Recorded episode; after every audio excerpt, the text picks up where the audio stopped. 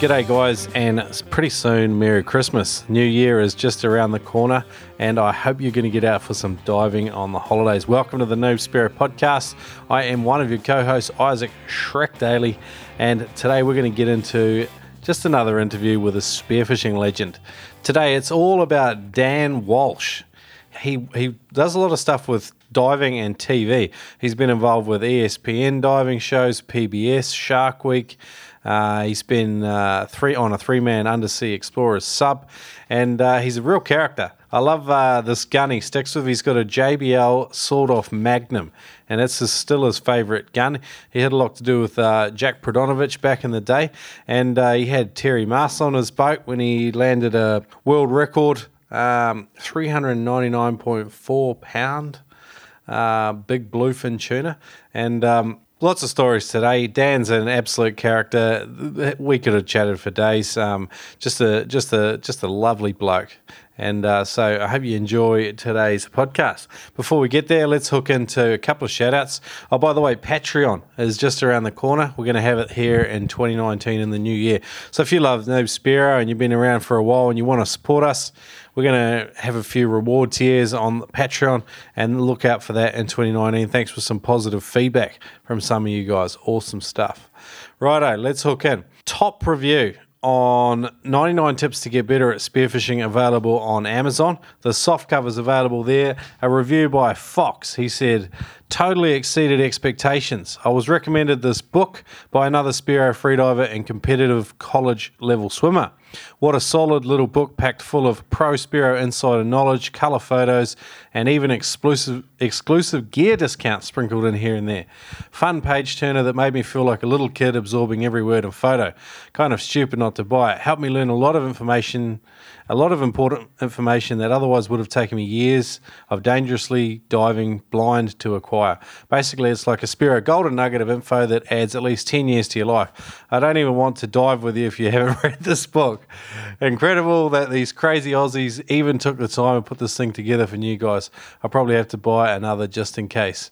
Alligator arms, Andy steals mine. So that's from Fox and Rio. That was an awesome review, man. Thanks for that, legend. Got a good chuckle out of that. Um, Next up, Adam Price from North Shore Underwater Club uh, had a, had an awesome uh, email for me. He said, uh, "You guys are shout outs and uh, sorry, you guys are champions and uh, he sent along a photo of the club meetup they had down there, and he's always spooking the podcast with some of the guys, and uh, they're doing awesome things down there in the North Shore Underwater Club. If you're in the Sydney area, that you're spoilt for clubs, honestly. Um, the North Shore Underwater Club with Adam and his uh, guys down there is a great option. They've always got good information and welcoming for new guys. Um, they have a very active team in the last Allman competition as well. So um, yeah, it's a great place if you want to develop your spearing and you live down in that New South Wales area. So those guys are spoiled. All right. Um, some shout outs for our retailers, the 99 tips to get better at spearfishing. These guys have got our hardcover in stock. Right. So Adreno, Brisbane, Melbourne, Sydney, Perth, those things are moving like hotcakes out of there. Those guys just, wow, they just pour through them. Another guy's uh, pouring through them in Australia. Got the Spearfishing Superstore up in Cairns, the Dive Shop in Port Lincoln. Now, the Dive Shop in Port Lincoln in South Australia, this little shop is hidden away, and they're a quirky bunch down there in South Australia. If you guys are down there, I'd encourage you to get in and say hello to Leo from the Noob Spearo head into the dive shop at Port Lincoln. Also, Frog Dive in Willoughby. Say hi to Dennis. Tell him we sent you his way. Go in and get yourself a copy. Spear and Fish down under in Newcastle got the book Spear West over in Western Australia. Yeah, head into Spear West and see our man Adam, or even better, nah, maybe not even better, but Jack. Jack is uh, dealing with lots of guys over there at the Spear West HQ over there in Perth. Check those guys out. Uh, also, Extreme Spearfishing, Brookvale in Sydney. Ash has got 99 tips to get better at spearfishing on his counter. If you're looking for a last minute Christmas gift, head into any of these retailers. If you're in the US, you're a little bit stuck. We've only got two retailers on there so far, so those guys are hopefully moving these across there. The Dive Source in Florida have got our book, and Oregon Freediving Company, Daniel Semrad and his team up there. So you can you can get our book wherever you like. If you can't get it from a local retailer, get the soft cover on Amazon.com. But anyway, enough of our promoting this book shamelessly. But uh, it's a bloody good book. We poured a lot of time into it. You guys know that if you're regular listeners. So thanks for bearing with me. Let's hook into this interview with Dan Walsh and uh, enjoy.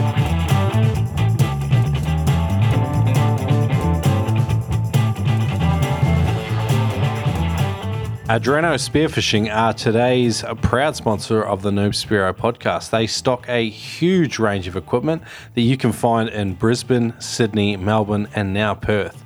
That's right, spearfishing.com.au have got a huge range of gear and encourage you to get along. Use the code Noob Spearo, N O O B S P E A R O, and save yourself $20 on every purchase over 200 when you shop online. G'day, Noob Spearo community. Thanks for joining me today. We are joined by Dan Walsh. And uh, tell us a bit about yourself, Dan. Where are you located as well? I am located in Carlsbad, California, which is just north of San Diego, probably about, uh, I don't know, half hour north of San Diego, right on the coast. And uh, you've got a you've got a long background. How long have you been spearfishing? How long have you been in and around the water? Oh gosh, uh, since I was a kid, growing up in Orange County, um, not a kid. I'm 67 years old, so it's been a while. um, and my first ex- uh, exposure to it, I guess, is that when my parents used to take us to Huntington Beach to go clam digging, and uh, I had the brainy idea that, well, you know, if there's clams right here where people are, everyone's competing, maybe there's some out in the water. So I'd go thrash around on the surf and try to dive down and dig. You know, of course, it was futile. And, uh, and, and, so that was it. And then, then uh, in high school, I got was able to get my driver's license and uh, started going to Laguna Beach, which was south of the town I lived in. And I went to uh, a local drugstore and I bought a frog gig okay. and put it on a pole, put it on a pole and uh, decided I was going to go be a spear fisherman, and that's kind of how it all started. But I think probably several, I think I've heard several of the other guests have said the same thing. They've got a frog gig or a trident or something, and, and they put some surgical tubing on it, and away they went. I, have fallen the same thing. Pretty much all those guys did. Yeah, righto. So you grew up kind of in this this the bottom scratcher kind of location. So did, have you been involved with those guys?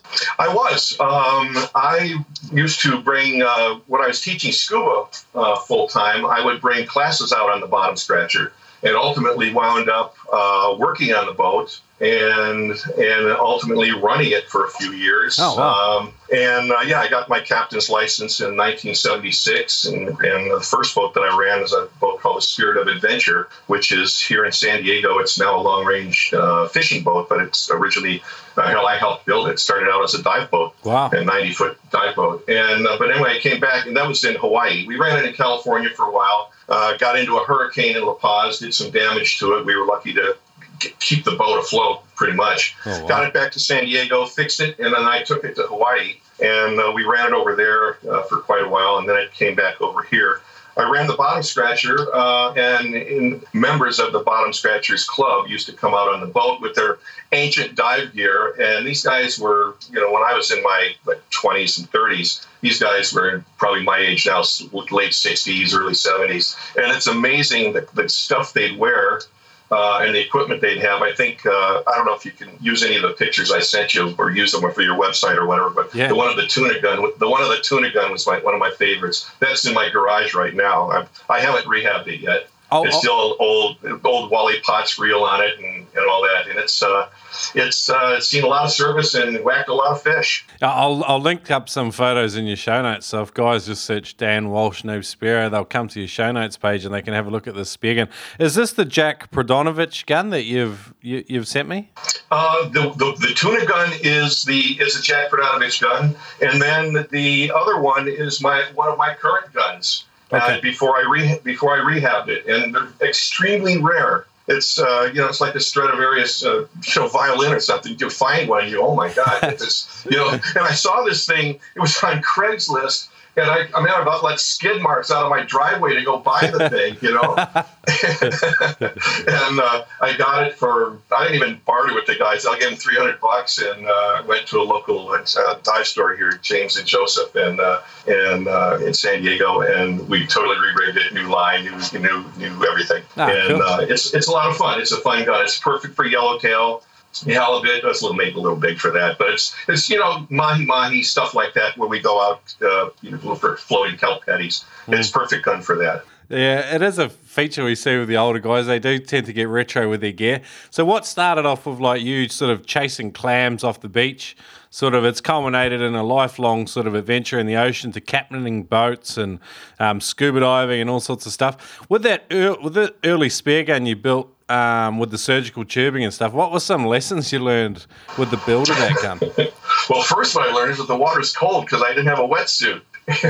and, and also that um, because the the, the uh, um, broom handle was only I don't know what maybe what four and a half feet long, and uh, and you had to be real careful to make sure you got that surgical tubing in the back of it because if it came out, it was a big mess and the thing would flare in a different direction than you wanted to go. But you know, I just had what I learned mainly was you had to really kind of be comfortable and quiet in the water. You couldn't thrash around and just sort of, you know, as a young kid, 16, 17 years old, that's a little harder to do than it is now.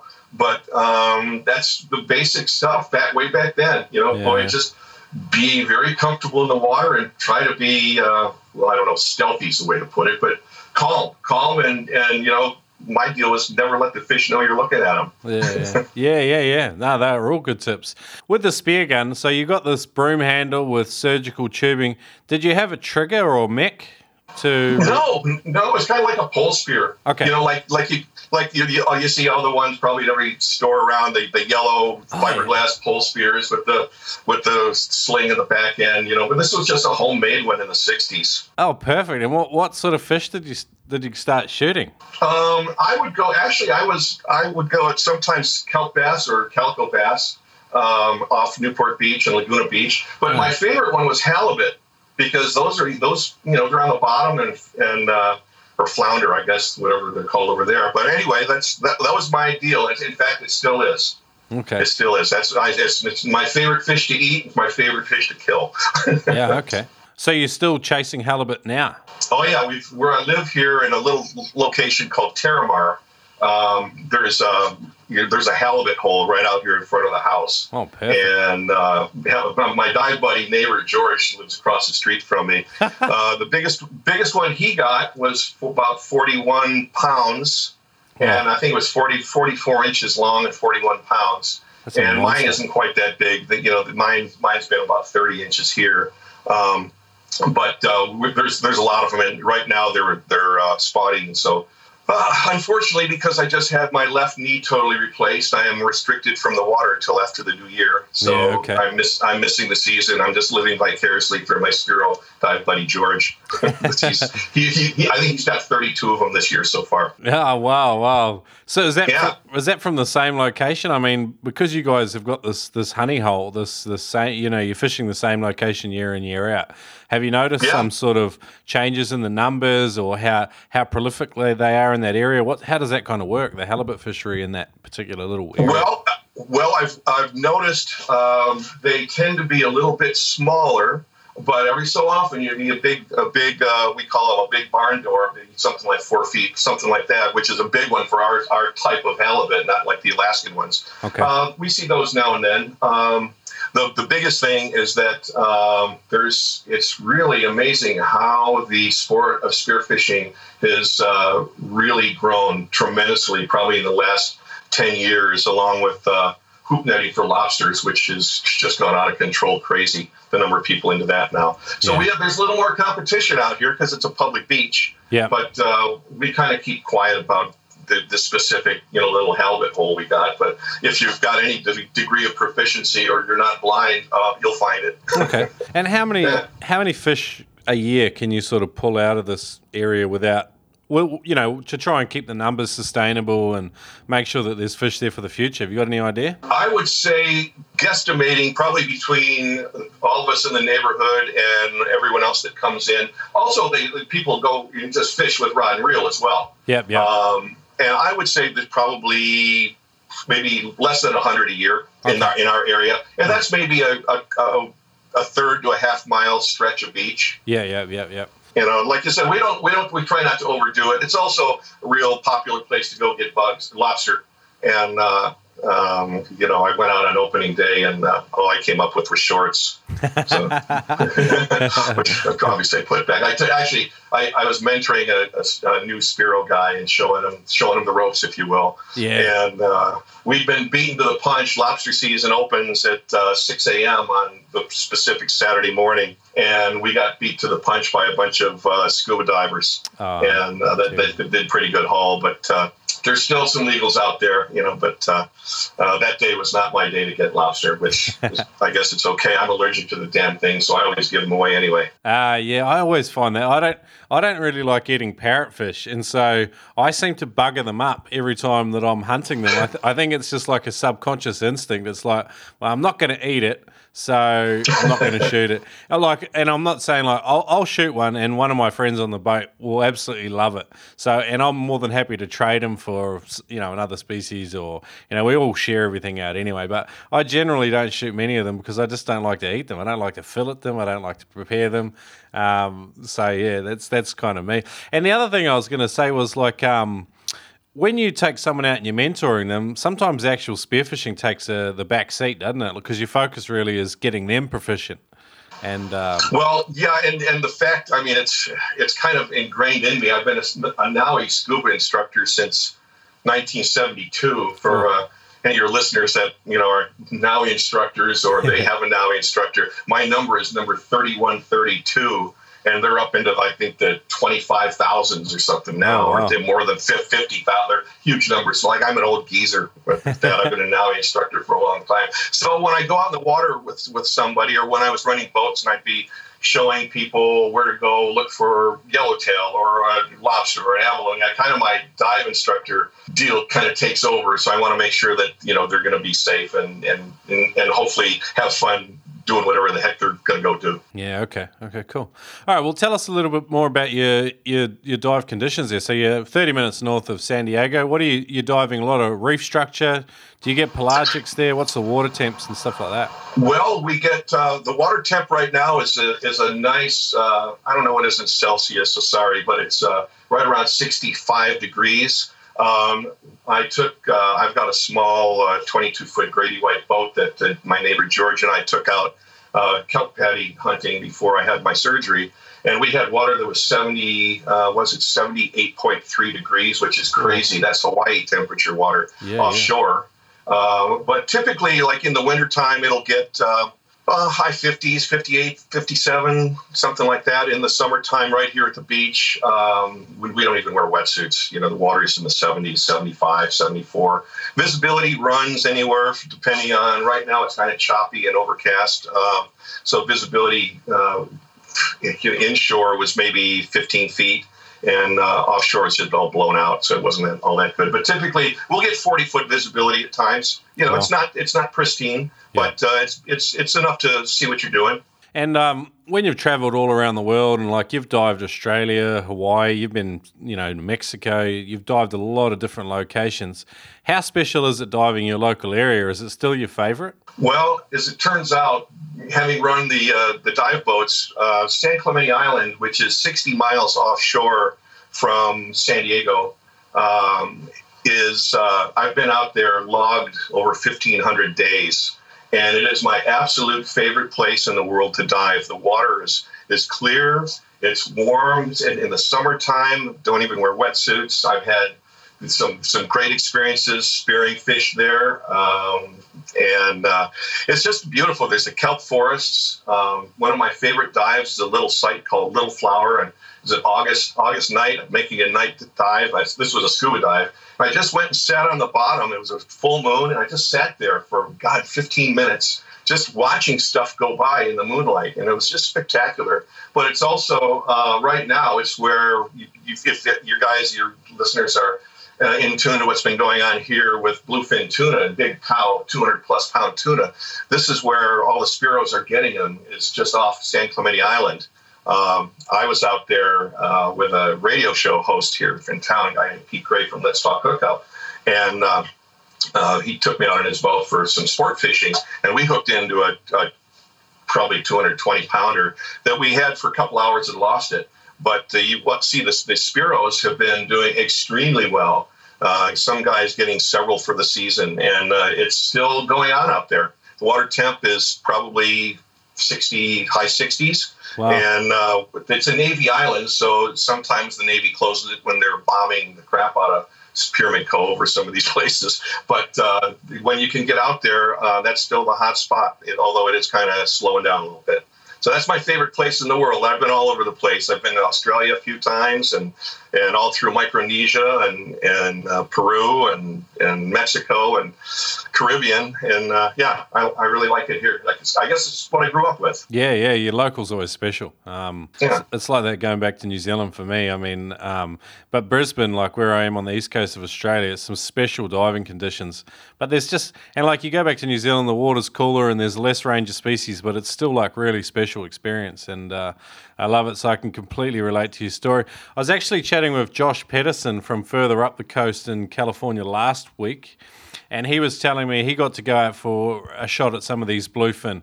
Uh, he he unfortunately missed out, but his mate got I believe, a 115 pound one, and uh, they were just super stoked. So it's a real sounds like a real experience out there. It really is, and it's uh, it's unfortunate that you know the, the my surgery was scheduled for when it was because I'm just dying, missing the whole season. But you know, as I uh, said during the just when we were getting things rocking and rolling, I'm not a I'm not a trophy guy. I'm not you know someone that's you know, I'm no Terry Maas. I just I'm like the, the blue collar guy. I just go out and I want to you know shoot a fish for for dinner and feed people and have a good time. Um, although that being said, I wouldn't mind having my crack at getting a you know nice big bluefin. You know anything over about 75, 80 pounds on up would make me happy. Yeah, me too. I'm in. you know. I'm coming. Um, all right. Uh, I was going to ask you a little bit because you've been captaining boats and stuff as well. How did you make the transition from, I'm guessing, like shore diving, like where you started out, onto boats? Well, um, mainly it was because of uh, the fact that I was teaching. Um, and uh, when I was a kid, my dad uh, used to take me sport fishing. There's would take me sport fishing, and uh, so I had experience with boats at an earlier age. But then when I got um, you know into the diving mode, the scuba instruction mode, we did two things. We would take people diving uh, on the boat one day, and then on the beach another day. Yeah, okay. And the more I dove on the boats, the more I realized this is this is my deal. Mm. You know, and this is what I want to do.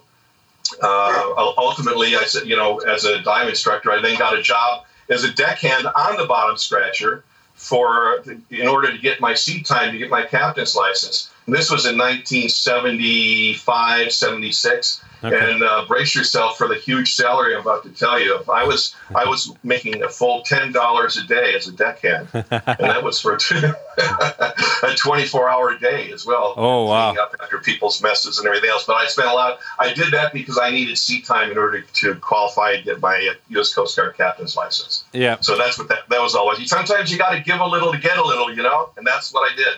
And then uh, I'm still licensed. I still do uh, stuff with boats for people now and then.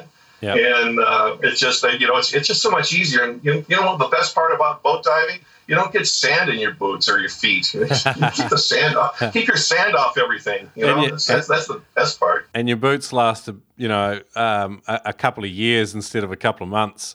So uh, yeah, yeah, yeah def- some definite advantages. Um, look, if Turbo was here, he'd laugh at me because um, you know, like I learned a lot of things about boats from doing courses or reading books rather than um, firsthand. Although you know, I have been out on I don't know tens of boats now, maybe somewhere in the order of twenty or thirty boats. Um, but I still really don't know a lot about uh, about it. I've never captained a big boat or anything like that. To, can you walk us through kind of learning the ropes as a deckhand and what that experience was like? What were some of the lessons you learned? Well, the first thing you learn is to do what the captain says, because because ultimately he is responsible to uh, the passengers into the Coast Guard and to the boat owner and and uh, for the you know as responsible for the safety of the vessel and, and the passengers. So, uh, but the first thing you learn is how to how to tie the boat up and untie it and uh, that's the, probably the first thing you learn. And then then, uh, uh, and then cleaning the decks, clean the toilets. Uh, if somebody gets seasick in a place they shouldn't, clean that up. You learn. It's it's a real basic hands-on kind of deal. Yeah, yeah. You know, everyone thinks, oh, you're gonna you're the boat captain. It's real luxury. No, it's it's really a lot of work. And yeah. and I still to this day uh, I typically only sleep about four hours at a time because uh, my whole life was, you know, on a watch, a wheel watch, or or having my what's called a second ticket, which is the other operator, uh, another captain on board. If you're going to be out over 12 hours, it's Coast Guard requirement. But taking turns, you know, so I'm a, I'm a four hour sleeper. Yeah, and right. still am. Wow. And uh, but it, you just you learn to deal with people, and there's good people, there's bad people. Like a guy that threw my spear gun over one time uh, overboard because he was pissed off at me. And, uh, you know, but you, you remember all the good people and you try not to worry about the ones that are real jerks. yeah, right. Yeah, you actually bring back memories. I mean, I worked out of a dive operation in Tonga for a while when I did my scuba diving instructors, and um, I remember just how much work was involved between, you know, testing tanks, filling tanks, cleaning dive gear, washing, you know, servicing regulators. There's a hell of a lot of work, and then you add that to a boat, and then a boat's got all its other joys as well. There's a, there's a hell of a lot of work to do when you're taking people out on boats. So, um, definitely. If, well, if, not only not only that, but the, the, and assisting people getting their gear on and everything. If you, I, I, did not send along any pictures of what my feet look like because my feet have had so many weight belts dropped on them, and my oh. and uh, my toes broken so many times that my big toes, my nails look like Fritos. that's right. That is rough. It is. It is rough. yeah, and and teaching those entry level scuba diving courses is a real um, exercise in patience sometimes, and um, and grace. I think you've got to be really uh, gentle with people that are just learning. It's often their first experience, and you want it to be good, but it's frustrating too because they just don't know really basic things. So. Yeah. No, but you know the first thing, the, the, one of the first things I learned as a scuba instructor way back when is to separate any um, any relationships, boyfriend, girlfriend, brother, sister, husband, wife, anywhere there was a relationship in my dive groups within the pool and everything, I separated them because typically one, sometimes the guy, sometimes the girl, or whomever, uh, is a know-it-all, and so you're trying to teach them how to clear a mask or do whatever, and they take over and start. They get mad because their their their mate isn't uh, getting it right or whatever. So that was the, one of the first things I learned about people in instruction: is separate friends or family. Yeah, okay. So you run it sort of more like a, a kind of a military style thing, where it's yeah, just, I guess. Yeah, yeah. okay, all right. Um, I mean, we're talking about boating and spearing here, but did you have any sort of mentors along the way?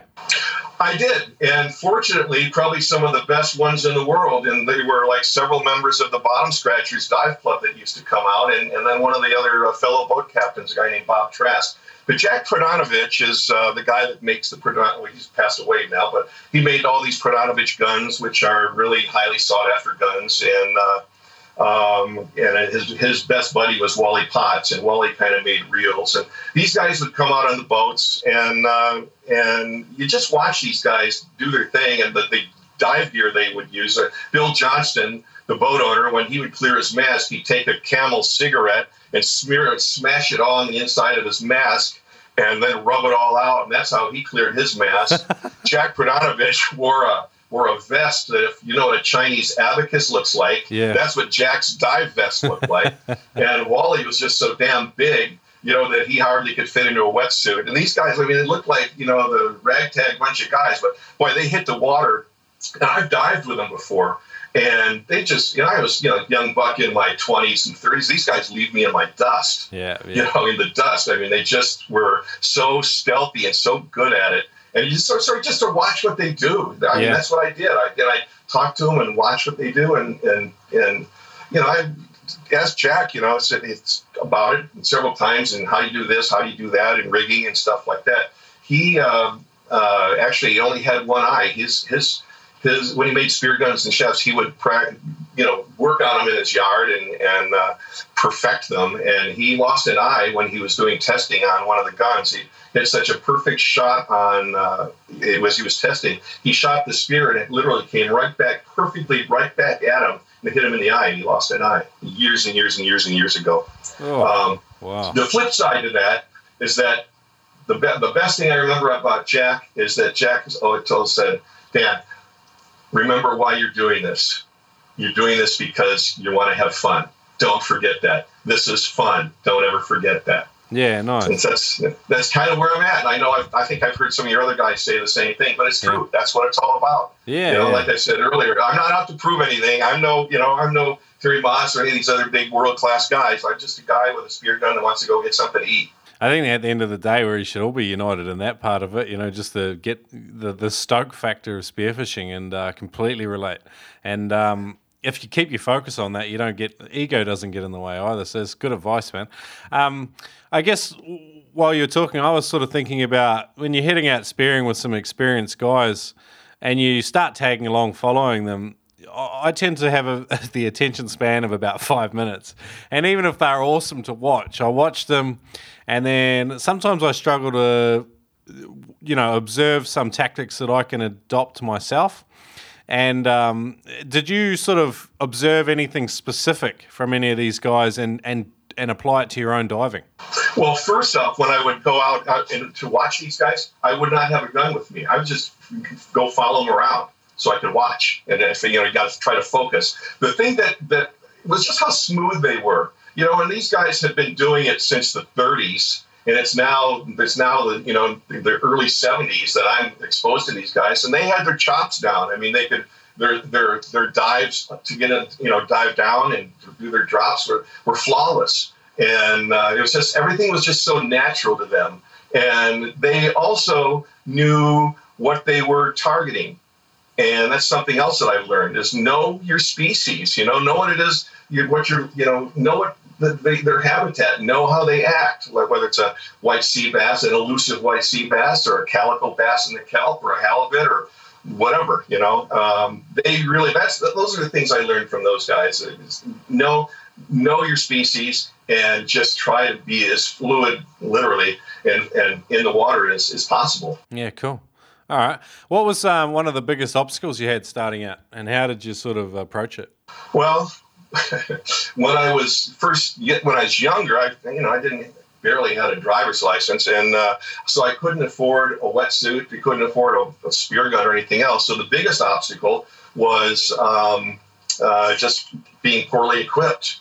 You know, I had uh, probably I think I had some old Swim Master duck feet fins, and uh, and uh, a, you know a, a, mask. Of course, not mine did not have the snorkel with the ping pong ball in it, but just a real super basic mask. Probably I bought at the drugstore, okay. and it just you know there just wasn't. I just wasn't uh, in tune to. There, there just wasn't anything as organized then as there is now. I mean, my God, the the stuff that I learned when I took a freediving course a few years ago and uh, I think about the stuff I learned in that course. I've been a diving instructor for 40 something years. I took a, a free diving course a couple years ago, and I, God, how did I not kill myself when I was younger? yeah, yeah, hyperventilating and everything else, you know? This is a super common thing we, we hear about. Who did you do your course with? Uh, Mark uh, Mark Lozano, uh, an FII course. Yeah, and nice. Uh, I had a good time, you know. But, but the flip side, I also just, um, I don't know, several months ago, uh, I took a course in Frenzel equalizing with Ted Harty, who yep, I just yep. saw at the DEMA show, and and I had a turns out I had a, a dysfunctional left eustachian tube. I okay. went and had surgery on it um, in April, and uh, between the surgery to fix my eustachian tube and Ted's uh, excellent instruction, uh, Frenzel is just it's you know what it's so easy that you know, I felt like such an idiot when I finally figured it out, or when Ted helped me figure it out. I went, "Oh my God, this yeah. is so easy." What took me so? Why? What was the mental block? I couldn't figure it out. But, he's, a, uh, he's a talented you know. dude, and he's just a nice, down to earth guy, old Ted. He's got some online courses actually. He's trained hundreds of people to use that um, the Frenzel technique. How how much of a difference has it made to you to your freediving? Uh, it makes a lot of difference because it's um, it's just so much easier, and I can go deeper faster. Um, before I would get to you know 15, 20 feet, and that would be about it. And now that's not an issue, um, and so I'm really really happy about that. In fact, I did a if, if anyone has been to his his website, I did a video testimonial um, talking about my experience taking the course and uh, you know, I, I, you know, I'm, I mean, I'm no agent for him. I mean, I'm just a, I'm just grateful that uh, I was able to find him and and uh, get the course and figure out the, you know, have him help me figure out how to best do that. It's that if you're going to go anything deeper than probably 25 feet or so, you definitely don't want to be doing, you know, Valsalva. You want to be yeah. doing Frenzel. Yeah, hundred percent. No, great advice. And yeah, people can go and check that out at immersionfreediving.com. Um, definitely recommend Ted Harty. He's um, been on the show before. Great guy. Um, I, I, want to come and catch up with all of those guys at DEMA one year too. Maybe next year's our year. So, all right, what, what's uh, maybe what's one of the best days out you've ever had? Best days out. The best day? Well, the, one of the best days was uh, out at um, uh, one of the offshore islands in Baja. And uh, I was you know, the I mentioned earlier the elusive white sea bass.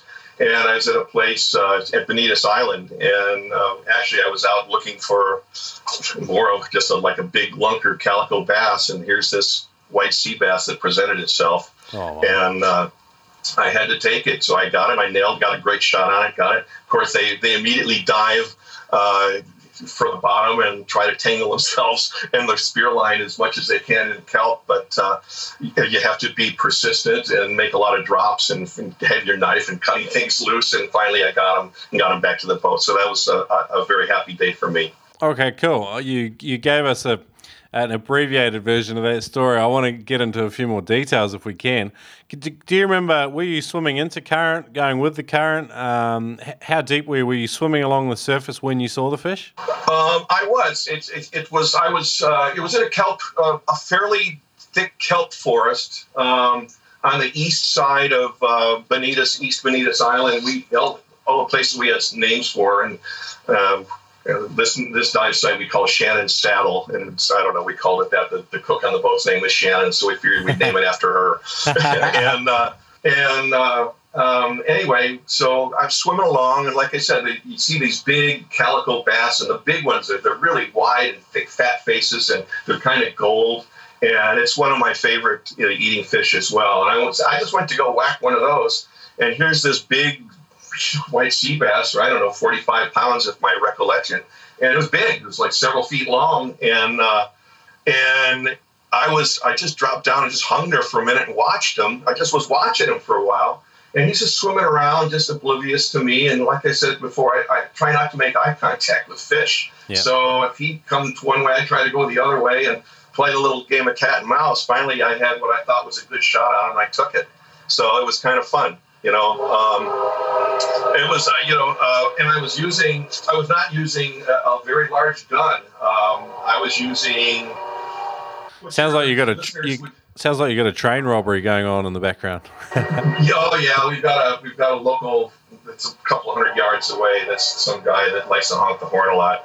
Um, I didn't, didn't, even know you'd pick that up. Anyway, I was using uh, what your your listeners would, uh, those that are familiar with JBL guns would uh, known as a sawed-off Magnum. Um, they originally were made by AMF Swimmaster, and uh, it's and called a Ford uh, sawed-off Magnum. The uh, swim, Voit Swimmaster called it a Ford Ford G44, and uh, JBL calls it a 4D44. Okay. So if you want to look up on JBL a 4D44, it's not that big of a gun, and I whacked a pretty big fish with it, and yeah. Uh, was pretty lucky. Okay, that sounds yeah. awesome. Yeah. Um, all right. So, I mean, white white sea bass um, are, an, are, are a species that I've heard a lot about, and it's something that I'm intrigued to try and hunt one day. Um, there's an Aussie guy that's gone over there. He lives in LA. Uh, Tank Sade. He's he's taken a few of them, and they just they just sound like an awesome awesome species to hunt. The grey ghost, I think you call them. They are, they are, and we actually we have them off the beach here, and uh, I've not got one, but I saw a Spearo guy that did, and it was probably a 40 pounder, Wow. and uh, uh, it was pretty nice. You, they they also they make kind of like a, a, a clicking, croaking kind of sound, and uh, and for some reason I have no idea why. And, and I used to produce a, a fishing show, a sport fishing show, and the guys would call these white sea bass they call them biscuits. Okay. And I have no idea why. And everyone that I would ask would say, I would ask them, why do you call them biscuit? And I could never get an answer from anybody. I'd always like to know why the hell did they call these things biscuits? But uh, we have them off the beach here certain times of the year, Yeah. Right. and uh, yeah, just uh, that's what it's it's it's actually, frankly, it's it's easier to go off a boat into a kelp bed, you know, and uh, play around there and and uh, and you know get, get try to get one there.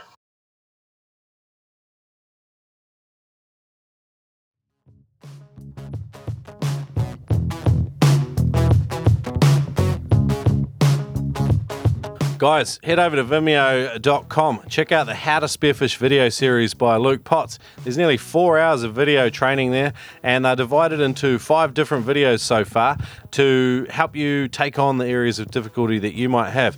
Now, there's a beginner's guide to spearfishing gear, there's a guide to how to increase your breath hold for spearfishing, there's techniques for spearfishing yellowtail kingfish, which also doubles as a guide to hunting pelagic fish. There's a, a guide techniques for spearfishing snapper, which is a really good, um, helpful guide for approaching canny reef fish, which is a tough one. And finally, a guide to spearfishing around sharks. If you want to buy any of these videos, use the code NoobSpearo and save a bit of cash. Check it out. Vimeo on demand, how to spearfish. When you go to buy a shirt, you're probably like me. You are happy to look like a 90s dad. Now, sadly, that will not take you forward in life. But I've got good news for you. Today, you can go to noobspearo.com, support the Noobspearo podcast, and get yourself a great shirt that will make a difference. Perhaps you won't look like a 90s dad anymore, as Turbo accuses me of every other week. If you pick up three girlfriends the first day you own your Noob Spearo shirt, it's probably a coincidence, but they are a bloody good shirt. Head along to noobspearo.com, go to the shop, grab a Noob Spearo shirt. Shirts for Spearos, by Spearos, for Spearos, about Spearos, All right, everything so as, Spearos. um, I want to get into maybe your favourite species to hunt and how you how you sort of hunt them successfully.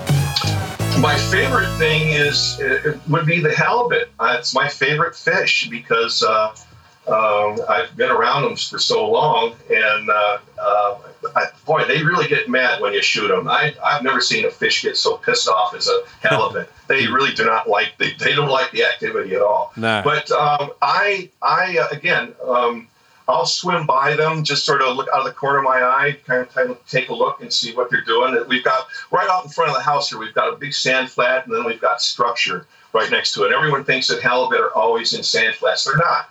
They're usually they may be near sand flat, or like we've got uh, structure and reef with some sand flats, you know, within all, uh, you know, within the reef area, Ah, and yeah, that's yep. where you that's where you go look for them.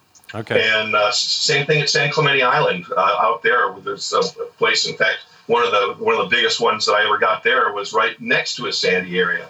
And uh, I, I try to. I don't get right on top of them, but you know, slight an angle. I try to get sort of next to them a little bit at an angle, and I try to whack them right in the head. You know, but sometimes you don't get quite that shot that you want, and then uh, that's when that's when all hell breaks loose, and you really have a you have a fight on your hands. Yeah. Okay. All right. So they're they're a bottom feeder, like a like a flounder, or we have a flathead here in Australia. Are they like an a- an ambush feeder? Do they ambush? Yeah, they they are they are, and uh, and same thing. Even like the guys that fish for them with rod and reel off the beach here, they'll throw a lure called a crocodile, you know, or a, a- you know, it's a, plastic or something, Ah, okay.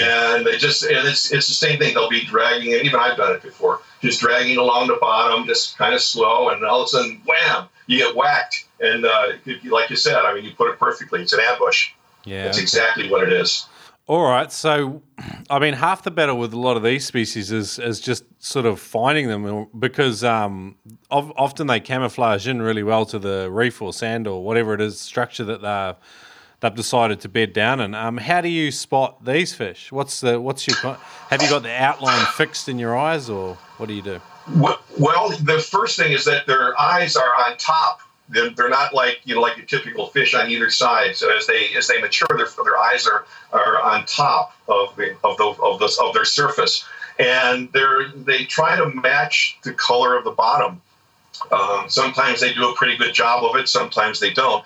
And the first thing you look for um, when you first start looking around are the beds where they were and they're pretty easy to you'll, you'll see them once you see one it's kind of like an abalone once you find your first one you'll see them all over the place uh, same thing with the same thing with the halibut. They um, uh, you'll you'll find beds of sand where they were lying. And then you know okay i'm in the right area. And then sometimes you find them some they're they're buried or semi buried and sometimes they're just laying there uh, thinking that they're camoed and they're and they're not.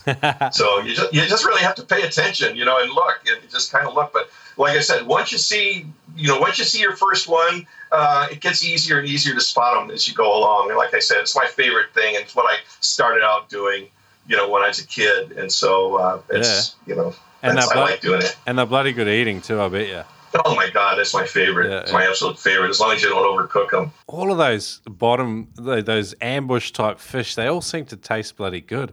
Um, so you said don't dive bomb them from directly overhead. Approach them at an angle. Now, do you prefer to approach them from the back end, like from their tail, or from the side, or what's your sort of approach there? I, I personally, I like to get them a little bit from behind and the side uh, there's other guys will tell you, oh, I like to get them from the front, and so, so that I mean everyone has their own own way. My way that's always worked for me is I like, and I don't know, maybe I just come up on, on the left side of them and just kind of behind and and over them a bit, not straight over them, but over them, and then uh, I'm, I'm, shooting down. It yeah. does two things. It it uh, uh, depending on what spear tip you're using, uh, or a flapper or a breakaway or whatever, um, it uh, you've got a real good chance of pinning it into the bottom. Yeah. You know, and that's and that's very helpful. And like I said, they they, they are not very happy when you've when you've shot them. So yeah. uh, you've got to you've got to dispatch them as quickly as possible. I seen a couple of guys shooting them over in Norway the other day. There's huge friggin' ones, 130 kilos. It was 280 pounds. This one they shot, but uh, it, went, it went berserker. They had to put two two shots in it. But I was going to say, part of the problem with um, shooting species on the bottom is um, if you're using a standard flopper, your spear will penetrate, but the flopper won't engage because the shafts actually hit the rock behind the fish. So it hasn't the shaft hasn't been able to go through the fish enough for the flopper to open. Is that something yeah. you've experienced with these? In the, in my early days, yeah. yeah, yeah. Until I figured out this isn't uh, the best thing to do. Yeah, you know, you can you can get away with it if you're uh, if it's on a total if it's totally in the sand. Yeah, you can probably get away with it. But otherwise, no, you better have you know a breakaway, a whatever. You know, call it whatever you want. Just something other than a flopper. Probably you know? just just like what your approach as well. Shooting the fish on an angle is allowing that shaft to travel through a bit more, and if it does hit the bottom, it's still got that forwards momentum, so the flopper can open. So yep. that's pretty cool. Yeah. All right. Yeah, but I don't. But but I haven't. I haven't. Uh, I, you know, I think I've got a couple spear guns. I have. I got little ones, little little teeny spear guns from when I used to work for the company. We made spear guns. I got a couple of those, but but uh, with those type of tips. But for the most part, I've got a, a breakaway tip you know, I think that that's we used to call them. I think they're called slip tips, whatever. You know, whatever the current name that they're all called. That's you know, that's what I use. Yeah, nice, nice. Nice, cool. Well, some great tips there for chasing halibut. So I hope people got a ton out of that. Um, look, toughest situation. What's the toughest situation you've been in the ocean? Uh, whether it's boating, spearing, scuba diving. What did you? What what what happened, and, and what what did you learn from it? Well, um, turns out it was in your neck of the woods off a place called Dangerous Reef, and I don't know how far that is from where you are. But uh, sounds aptly named already. no kidding, I'll tell you. um, diving. Oh, it's over there with uh, my filmmaker friend Marty Snyderman, and we were shooting a Shark Week show. And so we were on the Falie uh, for several days doing the white shark stuff in the cages and, and, and all that. But then it was time to go and show for the television show where the uh, what the sharks fed on, which the pinnipeds, the sea lions. So we go to danger we go to dangerous reef and we're in a little skiff. And I've got a big broadcast camera and uh, a beta cam. The thing's three feet long and. Uh, I'm I'm on the bottom, and we're shooting the pinnipeds at play. And oh, look at this! They're frolicking around. Isn't this cute? Look at this! And all of a sudden, it became a ghost town. And I'm looking around like, oh crap, where is it? You know, and uh, they didn't leave just because I was there, because I can guarantee you that. So I'm going, oh crap. So now I'm going, all right. So I, I look and I can see off in the distance. Well, there is the, the surface, there is the skiff. So maybe what I better do is kind of work my way towards there in case I need to make a quick departure. And uh, as it turns out, the closer I got to the skiff, the better I thought it was good to make a quick departure before you know I became one of the playful pinniped victims. and uh, I, I did like a Polaris missile with this big giant Betacam straight for the surface exhaling as I went all the way. By the way, as yeah, yeah, a scuba yeah. instructor, and I broke the surface like a like a trident, you know, sub coming out of the water. Beta cam flying into the into the skiff with me hanging onto it, being dragged right in over it, and uh, that was probably the toughest. I mean, the toughest thing. But uh, the other the other thing that would be similar as far as dealing with you know sharks, and that was on, this, on the trip where uh, Terry Maas got his big uh, world record bluefin tuna uh, down at Guadalupe Island, uh, it's way more sharky now than it was even then. But it's the the only place that I ever was kind of always looking behind me and down below me to see if there's anything coming after me, you know. And uh, that's those those are probably the ones for me. Other other than that, I've had a pretty, I don't know, a pretty uh, safe, calm existence. Yeah, no, nice. I mean, sometimes with the toughest situation, um, there's things you can take away from the situation and kind of learn from it. But I think you kind of did everything right. You you were on scuba, so you stuck to the bottom, made your way back to the boat, and um, and then ejected quickly. So that sounds like a, a pretty good way to deal with the situation, really. Because if you're on the surface, you're probably looking more like a seal or, or some sort of prey. So yeah. sounds like sounds yeah. like a smart move and I've been in the water with, with a bunch of hammerheads out at Cocos Island and, and uh, blue sharks off the coast here and stuff. So it's, you know, it's just, uh, I'll tell you what, actually, it's funny as while we're talking about sharks, the, the, the, we, I did a show years and years ago. It was a shark tagging competition for CBS. And uh, out in the blue water, I'll tell you what, to me, the scariest shark is are mako sharks. Yeah. I think they call them Makos somewhere else, but Makos. Those things are crazy. They're crazy. They skittish around. They're, they're, they're just all over the place, like they're having a nervous breakdown or something. And yeah. they're just crazy fast, and, and they just look to be like they're out of control. But boy, I'll tell you, uh, the, the great whites and, and the hammerheads, they just kind of swim along, do their thing, you know. Um, uh, in fact, we just had a kid uh, opening day of lobster season about three miles down the beach. Uh, got bit by a great white on his shoulder. He's fine.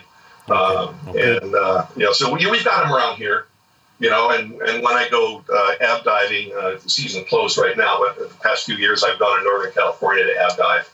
Uh, we know they're there, you know, but, uh, you know, just become part of the food chain, but you hope, hope for the best. But, you know, I don't go out looking for trouble either. You know, yeah. it's probably the best thing I could say. I was going to say with with sharks, there's a guy in New Zealand called Riley Elliott, and he is a shark researcher. He's um he's got some great videos about diving with makos, and I, I kind of agree with you. They they seem like like uh, some of the bigger sharks seem to have two modes. It's this cruise mode or the attack mode, and um, you can see it in their body language. But sometimes with um, mako sharks, they just seem very unpredictable all the time.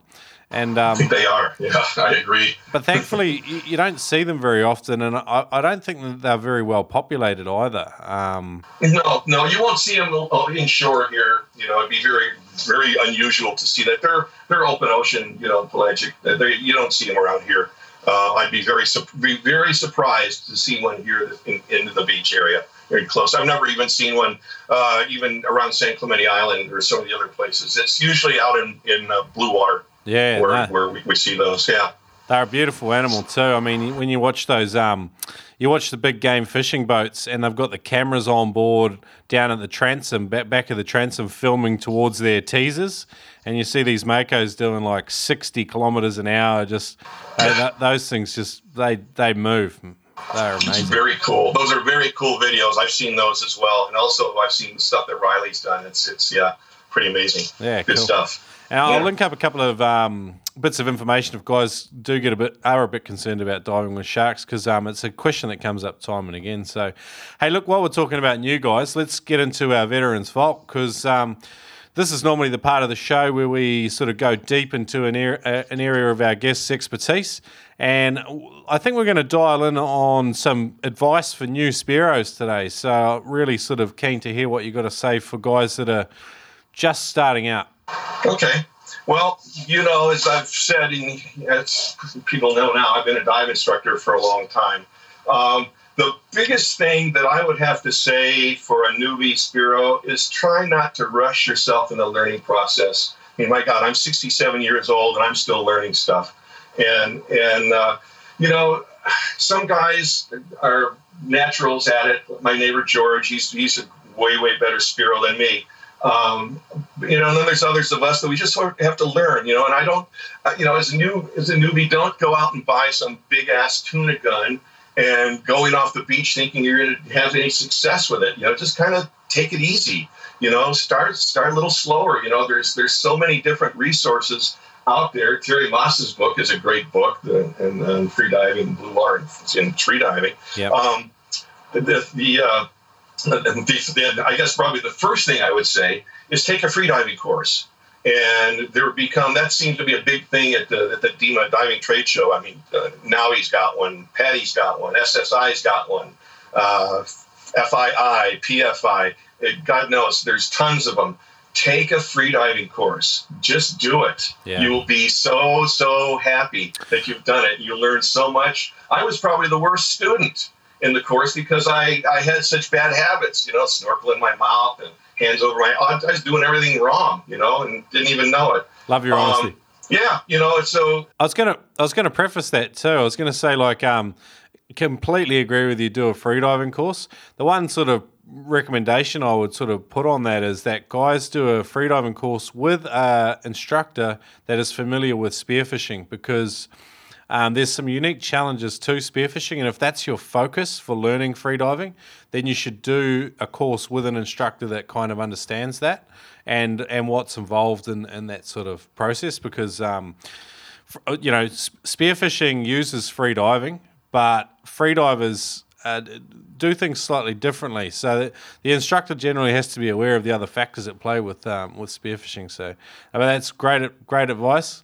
That's true, and, you know what? And there are um, there are instructors here in Southern California that are freediving instructors that also teach uh, spearfishing. I think FII has a spearfishing for freedivers course. Yeah, yeah. And you know, I'm again, I'm not an agent for anybody. I'm just Dan. You know. Yeah, But uh, um, that's your your advice. Is, I mean, that's exactly right. I should have added that. You definitely want to, you know, freediving. Getting those chops down is really good, but also, you know, uh, do it if you can find a freediving instructor that's uh, into spearfishing. Boy, that's a double bonus. Yeah, for sure. Um, the other thing is uh, is for uh, from a new guy that to learn is uh, to know as much about the species. I think I mentioned it before about the bottom scratchers, guys. Know what you're going after. Yeah. Um, I- I'm no marine biologist, but uh, I can, you know, having spent my life in the water, I can pretty much tell you where to go look for something or what it's going to act like or react, whatever, you know, and uh, and know when where you're going to go dive. Learn something about it. You know, just don't. You know, when I went up north Northern California for the very first time to go ab diving, I can assure you that I was on the internet and charts and and and anything I could find out, uh, talking to people, talk to the local guys up there. Um, to, to go uh, diving, spearfishing, and, and ab diving up there. I Yeah. wanted to know, you know, and I'm not so proud to think that I'm a know-it-all. And that's the big thing, you know. Check your ego at the door. You know, be be, be receptive to learning stuff. You know. Also, uh, you know, I mean, my God, when um, the best thing you can do, probably that I've learned over these years, is you know, uh, hey, you can spend time in a gym, you can go run. I used to run six to ten miles a day. Um, but the best thing you can do is get your butt in the water and go get out in the water and go hunt. That's how you're going to learn. That's the best thing you can do. Yeah, yeah, yeah. All right, cool. Um, with your particular area, how do you learn about species? Have you got a good website or a book for learning about the species and their behavior in your area? Oh my God, there's so many. It's, it, I mean, there's yeah, there's tons of them.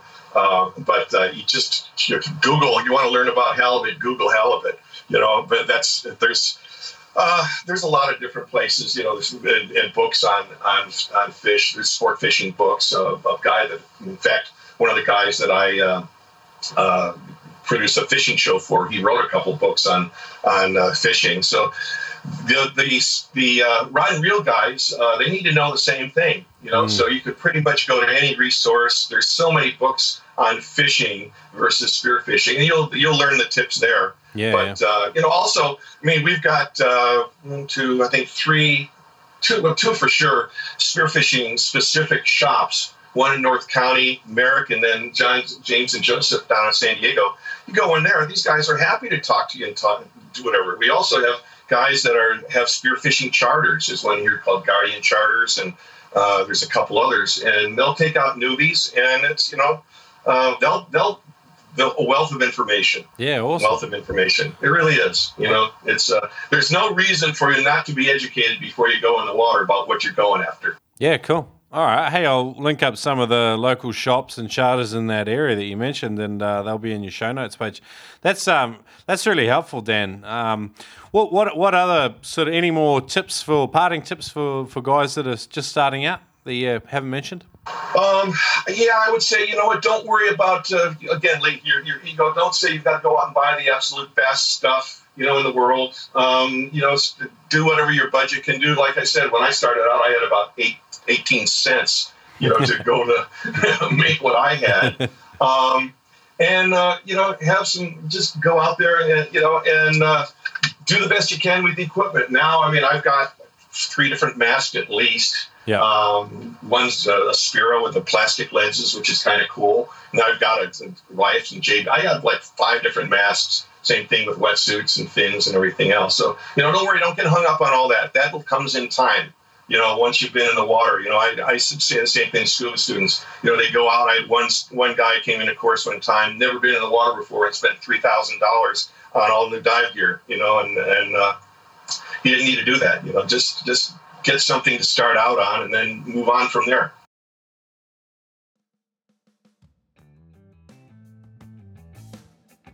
Spearo log, an actual logbook for spearfishing. Yes, it's a paper form, and perhaps we could go digital in the future. But at the moment, Spearolog is available right now on Amazon.com to capture your dives and help you replicate past results.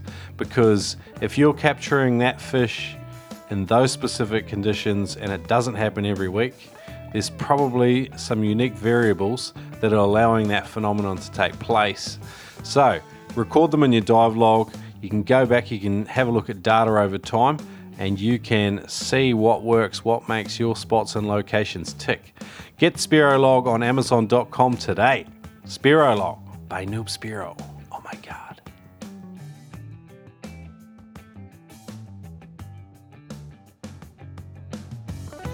Um, let's move on. The funniest thing. What is the funniest thing you've experienced out of the water? well, I don't know if it's the funniest or the stupidest thing, but I was diving down in the Sea Cortez near Guaymas. Yeah. And with my buddy, we're out in the water and with just basic. Uh, I think he had a pole spear and I had a I don't know, just basic spear gun, nothing fancy. Whatever. I used to work for a company that we made bandito guns, so it was probably a bandito gun. Okay. And um, um, I saw uh, a, a, nice Cortez grouper. So I thought, oh, cool. You know, I think it's probably 35, 40 pounds. And those are also very good to eat. So I'm line up, I'm working with him. I finally get a good shot on him and whacked him. Unfortunately, didn't stone him. So he goes as they typically do when it found a big hole to go into. So I dropped several times. It probably, I don't know, 20, 25 feet of water, not that deep and uh, trying to get the thing out. I got the shaft, and the shaft's shaking all over the place and moving, and I'm trying to get my hand in there to get him out because he's big, and I could get partially in there, and I could feel him. So then I said, I got an idea. So I got from my dive buddy, he said, hey, his name was Brad. Hey, Brad, let me borrow your pole spear. So I took the pole spear and shoved it in there. Figured, okay, now I got two. and so when I when I pulled out the pole spear, out comes a red snapper that I just speared that happened to be minding its own business in the hall. and, uh, oh, wow. and so I got it was kind of like a twofer. I got I got a nice red snapper and had Brad took care of that. And I ultimately got the uh, Cortez uh, grouper out. So we had red snapper and grouper that night. It was kind of probably the funniest thing that happened to me. Just a, just I don't know if it's the funniest or the stupidest, but Just- anyway, that's what it was. I love it. Just a dirty old two for one. That's pretty. That's excellent. I love it. Um, nah, cool. That'd be that'd be that'd be a bloody. I'd be stoked with that. I love getting two for ones. It, it doesn't happen very often, and an accidental one, and it's a good fish as well, is even better. Yeah, yeah, that was good. It worked for me. All right, Now, cool. did you ask me about the, the stupidest thing I've done? Was that was that part of it, or the? because I, I do have one of those as well. All right, tell me about the stupidest thing you've done. What did you learn from it? as Well, well, it was at San Clemente Island, and uh, I was out looking for halibut in my favorite spot, and uh, right along the, the, the kelp uh, kelp beds, or it was over to one side, and big sandy area, and then uh, reef structure. And I said, "Oh!" And I so I dropped down, and here's a big black sea bass. And I had a Prodanovich gun that we had on the boat, nice Prodanovich gun. So I thought, "Well, this is cool." And uh, let me preface it by saying the boat owner, Bill Johnston, um, was always very proud of the fact that in the wheelhouse on he ran the sand dollar, I ran the bottom scratcher. He had on on, the uh, in the wheelhouse on the sand dollar. There's this big round vertebrae with a spear uh, tip right through it, and he stoned a big black sea bass. So I saw this black sea bass, and I thought. All right, I'm going to finally get even with the old man, and I'm going to whack me a big black sea bass. And again, it was legal back then. Yeah, yeah, yeah. So I line up on it and I take a shot at it. Unfortunately for me, I hit the gill plate instead of you know where I should have hit. Oh yeah, and the and it's a big, powerful gun. Um, that actually, like I said, I was actually just looking for halibut, and this presented itself. Uh, a little bit of buck fever, I think, set in there, and uh, you know, and I uh, and I missed. I mean, I shot it, and it, the, the spear just bounced off him. And, and the thing that I remember vividly is his big, big eye just kind of. He didn't even flinch, but his eye just kind of shifted and looked at me like, "What the hell was that all about?" And he just slowly, slowly swam away, and I just felt like the dumbest ass on earth at that point. so maybe that was probably the stupidest thing I ever did. Yeah. no, I can relate to things like that too. I um shot at a marlin from about I think it was at least eight or nine meters away. Like the shaft did not even travel five meters, and uh, it was embarrassing to say the least. But um, anyway, uh, we we do these things, Dan. You live and learn. Big buck fever, it's a thing. It's a thing. I'm telling you. Yeah.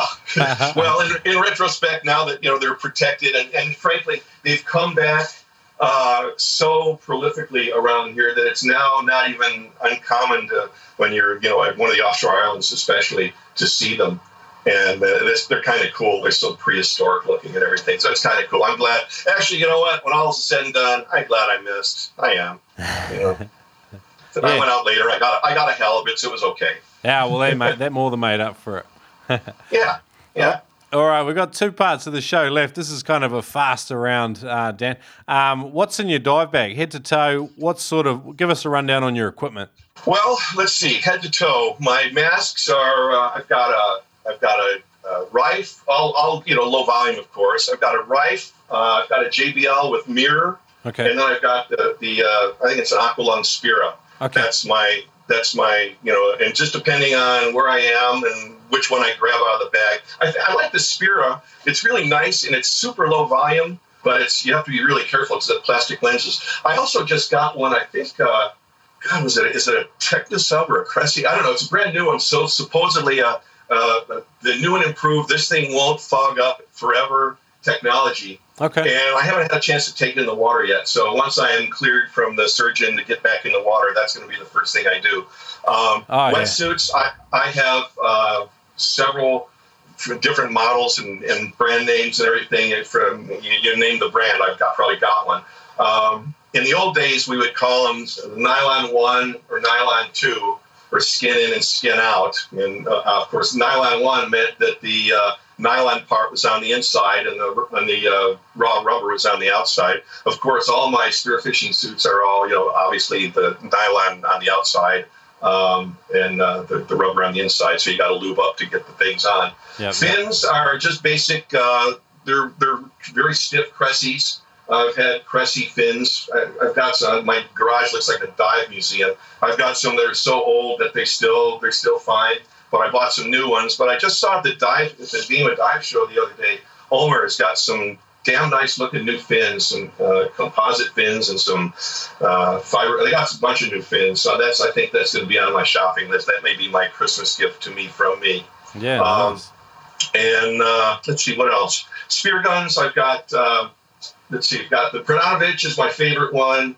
Uh, I've got the uh, the the sawed off Magnum. I've got a couple smaller ones and I've been specking out. Uh, and then there's of course the big Prodanovich tuna gun. Uh, but uh, I'm gonna I'm gonna build a new gun. Uh, I've got a wooden. I forget the I forget what it is. It's I, actually talk about stupid. This one was uh, A.B. Biller. It's a I think it's a mahogany gun. Yeah. I was walking walking my dog on the beach one morning, and I saw something. You know, when you're walking on the beach and you see something that has straight lines, you know that doesn't look right. Yeah, so yeah. I walked up to it, and here it was, a brand spanking new AB Biller, which you know, they're you know, whatever you want to think about those. I'm not real high on them, but whatever. Someone else was because they paid $329 for this gun. I found it on the beach. It was still loaded and still had the price tag on it. Oh wow! so, but anyway, get back. I'm I'm going to build a new uh, Riffe gun, okay. and uh, um, probably a bit of big blue water gun, probably 72 inch, something pretty big. Yeah. So since I now have a boat that I, I, can go take out and put all new electronics on it, it's time to uh, next season get out to the kelp patties and uh, and maybe get myself a smaller uh, of the large bluefin tuna. Yeah, something, nice. you know, I'd be okay.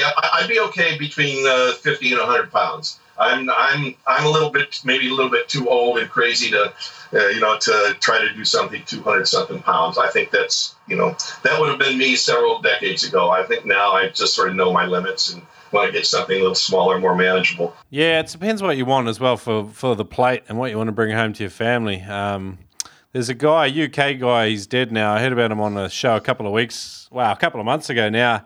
And he went over to the Azores and shot a big yellowfin over over 100 kilo. And um, I think if you've got the right gear and the right floats, they do the work for you. But um, I can def I can definitely I'm definitely hearing where you're coming from with your equipment bag. You you broke about the three of the three rules that I have for equipment. so I was enjoying listening to your story because like with with spearfishing masks, I tend to find one that fits and just buy three or four of the same mask. Um, and but lately, I just replaced my mask with another one of the same type. And jeepers, this thing's a fog. It's a fog beast. I have to put the lighter on it. I think every time I get in the water. but um, yeah, don't yeah. you hate that? You know, the, the deal is is because you know what? I think, okay, well, my favorite one, if you just say, okay, Dan, which one's your favorite one? It's the Spira. That's Okay. my favorite mask. Right. And that's the one I probably grab more than anything else. And just for your basic, uh, generic, probably a JBL snorkel. Yeah. But um, that's, if you say, okay, that's the only one, that's the one I would take. I could dump the rest of them out of the, out of the dive bag and not worry about it. Okay, Um, nice. I just, you know, but uh, I, I also like to compare, having worked in a dive store and worked as a dive manufacturer. Um, you know, I'm, I always, I'm always into seeing, okay, what has someone else got, or what's this brand, or what, trying the different things out. All right, cool. Yeah, no, I, I love the experimental mindset. I think it's a great way to approach equipment. Um, and with with all the different spear guns you've got, I'm sure that they all do the job. It's just a matter of getting in the swimming pool and testing them, maybe. Um, and then you're you're used to the action because that's another problem I have is if I switch between guns, sometimes my accuracy's off. Well, yeah, and and fortunately for me, I don't have a swimming pool, but I can go across the street and jump in the ocean Yeah. and uh, and test test things out. Um, as as as strange as it sounds, um, that old Swimmaster gun is probably uh, that that sawed off Magnum. I probably got more fish with that than any other thing I own. But this Prodanovich that I've got, that you've got a picture of uh, prior to when I just rehabbed it with new everything. Um, that thing is uh, extremely accurate. Yeah, awesome. it's, it's it's very accurate. You know, as only as only Jack could make it. And it's funny, the uh, his mechanism in there is, uh, and the shafts are the same as the Swimmaster and JBL. So all that stuff was interchangeable. Yeah, perfect. All right, cool. All right, last round of questions. Dan, fast round. Spearo Q and A. Um, could you just could you describe what the spearfishing experience means to you in one sentence? Oh boy, uh, putting myself in nature is probably the best thing. One on one, the more the more I put into going and doing that, the more I get out of it. The more I get in the water, the more time I spend in the water, the more I get out of it. And I really enjoy it. Love it. What's the single best piece of advice you've ever been given? Well, as I said earlier, from Jack Prodanovich, a spearfishing pioneer icon, uh, have fun and, and remember why I, I jump in the water. I don't do it for any other reason. Have fun, you know. And if I get a fish, great. And if I don't, well, well, there's another day. All right, cool. If you could go back in time to when you were just starting and give yourself some advice, what would you say? um, well, I'll tell you what. If back in the 60s, there was barely scuba organization, uh, training agencies. God, I sound like such an old fart. Um, I, I, wish I wish there were free diving training organizations back then. Um, especially, uh, i know that my entire decades of spearfishing would have been far, far more productive. I don't know if they would have been any more fun, but probably more productive. Also, we hyperventilated and, and dove down and you know, you know, shallow water blackout. Well, what's that? You know, stuff like that. So yeah, yeah. anyway, that's what I would uh, that's what I would do if I could start all over again. That's why I said it earlier. Yeah. You know, and as you added, you know, take a freediving course and take one from a guy that knows spearfishing. Yeah, Carlos Eyles wrote a really good book in your era, um, Last of the Blue Water Hunters. And in that, it's a fantastic book just about spearfishing in general, great stories. But he teaches hyperventilation in there as well. But it's just one of these things. Look, I'm not trying to pick on you being an old fart, but during your 50 plus years spearfishing, what is the single biggest lesson you've learned? Thanks for that. uh, the best, probably to relax and and be selective in what I target and shoot. Um, as in the black sea bass uh, story about uh, going looking for halibut and whack, trying to shoot a black sea bass. Be selective, and uh, you know if you come up short, don't uh, be disappointed because there's another day. You can go out another day and do it. That's what it's all about. All right, cool. I think we've got two questions to go. Who is the best person to go spearfishing with, and why for you right now? Right now is my fortunately is my neighbor and dive buddy George. This guy spends about four days a week in the water. Oh wow! Um, and uh, I mean, he really he's in the water a lot. Um, he was going to, in fact, I was talking to him just before we got on the air here. Um, and he was going to try to go out, but it was kind of kind of crappy out there today. Uh, and he's also um, I'm I'm the, I'm more the safety guy. Yeah, I'm you know I'm more conservative. Uh, when we take our boat out, you know I'm I'll be the one that runs the boat and let him go, and uh, uh, you know and and he's he's far more proficient in water. He's also 20 years younger than me, uh, but he has a very similar background to me. We both have grown up in Southern California for the most part in the water. Most of our you know the number one activity in our lives has been as far as sports has been in the water. Ah, that's awesome. You've got um, such a great mate that's your neighbour. So, um, all right, last question. Um, if you could, I know you've been a lot of different places, but um, if you could choose maybe one more place, where would you really like to go spearfishing? Well, I've been real lucky in because of the proximity of where I live is Baja, and I know a lot of your guys are just you know they're just jonesing because they want to go to Baja, but it's the Sea Cortez. I've been from I've been at the top end to the bottom end and I've speared fish all the way, all the top to the bottom, and uh, and it's just so so prolific. It's such a great place. There's uh, organized uh, places off La Paz. I think Sea Sniper's got a resort or a campsite. I don't know what they got, a hotel or something down there. Um, Sea Cortez for me. You know, okay. I mean, I lived in ran boats in Hawaii, and and uh, you know we'd go out and and shoot stuff there. Um, but uh, nowhere near as with as much success as in the uh, Sea Cortez. So I really that's that's that's where I would say if anybody wanted to save up your money and go do something, that's where I'd go. I was going to say it looks like a special place. When Noob Spearo starts making us millions of dollars, I'll um, I'll definitely stop stop stop by over there. well, you got a place to stay. All right, cheers, Dan. I'll take you up on that. Boat, you got a place to stay. We're uh, we def- Turbo and I definitely want to do a US thing. Um, we've got buddies on both coasts now, and uh, and invites from guys like you just um, make me motivate me even more. So we're going to get organised. Um, look, can guys come and find you on social media, Dan? Where are you? Are you on um, Instagram or Facebook or Twitter? Well, I'm on. I'm on. You know, once again, being the geezer that I am, I've. Uh, Although my niece keeps trying to teach me how to do a selfie, I say, can't seem to figure out that yet. uh, I'm on Facebook, and my Facebook page is Buddy Walsh, and there's now there's two of them. But one of my very good buddies his name is Dan Walsh. We have the exact same name. He's, we both are have backgrounds in riding dirt bikes and that whole sort of thing, which is another whole aspect of my life. And so we had mutual friends. So our Facebook pages got so damn confused and commingled that I said, okay, I'll be, I'll change mine. So I changed it to my other dog's name, Buddy. Well, so so if you go on, look for Buddy Walsh, and you see on the profile, it's a big black dog. That's me. If you go on, on Buddy Walsh and some other goofball, it's not me. Look for the black dog. I'll link it up in the show notes so guys can come and yeah. find you. Dan Walsh. So I got yeah, I got nothing. Uh, that's it. You know, I don't. Uh, I just I'm just you know want I want to have fun. I want people to have fun, enjoy themselves. Um, I work in the broadcast television business. It's a whole different thing from all this, and uh, this is my escape. You know, it's a very high pressure, uh, produce, produce, produce, you know, and results. And uh, this is, uh, oh, there's producing, get results in, in spearfishing, but it's because I'm doing it for fun. Well, Dan, um, I know you're a busy man, despite just having your knees replaced. Um, but it's been um, it's been a real pleasure to get you on the show and, and hear a bit of your story. I mean, I'm, sure we didn't even scratch the top of it. Um, maybe um, maybe next time we can we can hook up again and chat a bit more in the future. It would be my pleasure, and uh, I thank you for the opportunity. And uh, uh, I wish you guys the, the, the best with the, the podcast. And uh, uh, open invitation. Best thing, come over next summer, which is your winter. Um, we'll take the boat out and go whack some mahi mahi uh, off the kelp patties, and who knows what else. Oh, this sounds good. All right, Dan. I'll um, catch you later. Thanks. For, thanks for joining me. All right, sounds good. Thanks a lot. Have a great night.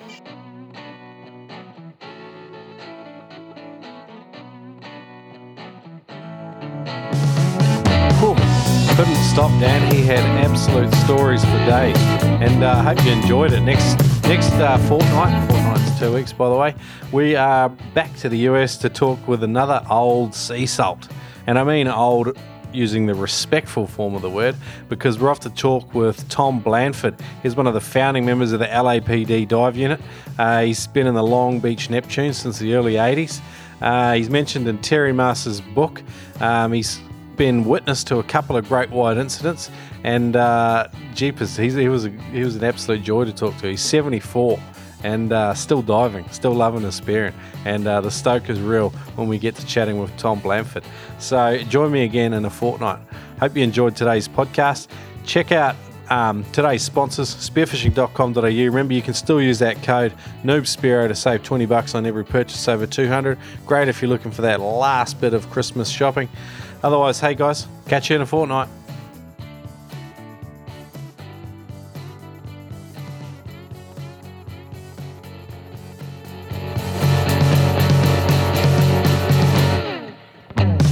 I hate it when a set of booties just blow out. You know, you're walking along a rocky ledge and they just give up on you one day, tear, or even worse, you, you fall over and your foot gets ripped through what was a small hole and is now an irreparable mess. It's time to head down to your local spearfishing retail shop, and here in Australia, that probably means Adreno. Now, spearfishing.com.au are a long, long time sponsor and supporter of the Noob Spearo podcast. So we would encourage you to head down to any of their stores. They are located in Melbourne, Brisbane, Sydney, and now Perth and they've got a huge range of spearfishing gear. Head in and talk to a great bunch of people who know exactly what they're talking about and should be able to point you in the right direction. If it's something simple like a pair of booties, boom, two mil cressis, I love them. But I'm going to try out a whole lot more soon and. Uh, send up a post on noobspearo.com. me quickly but after check it out, spearfishing.com.au. Head into so our here local he is again, Adreno just store. correcting uh, one part of his interview. You know, I mentioned the big calico bass, the big wide heads, and big gold face and all that. Uh, but the fact is that now in California, uh, for the past few years, there's been a limit. The minimum size is 14 inches. And just out of uh, etiquette and sustainability, the big ones, like I mentioned, um, we leave those as brood stock. So we something in between the legal and those big babies are the ones that we go for.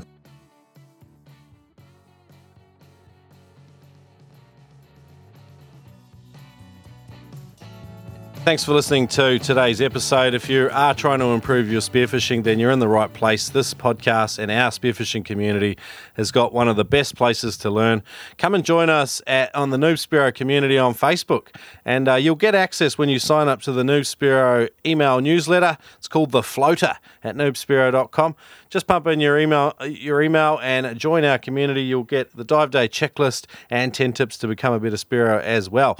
And uh, as as always, we we would love a review wherever you listen to the show. If you put in a genuine review, it helps other people find the show. Tell your mates about it. Jump on their smartphone and even download a couple of episodes and tell them what a bloody podcast is. All right, guys, let's check you next week. Thanks for listening to today's Noob Spearo podcast. Shrek out.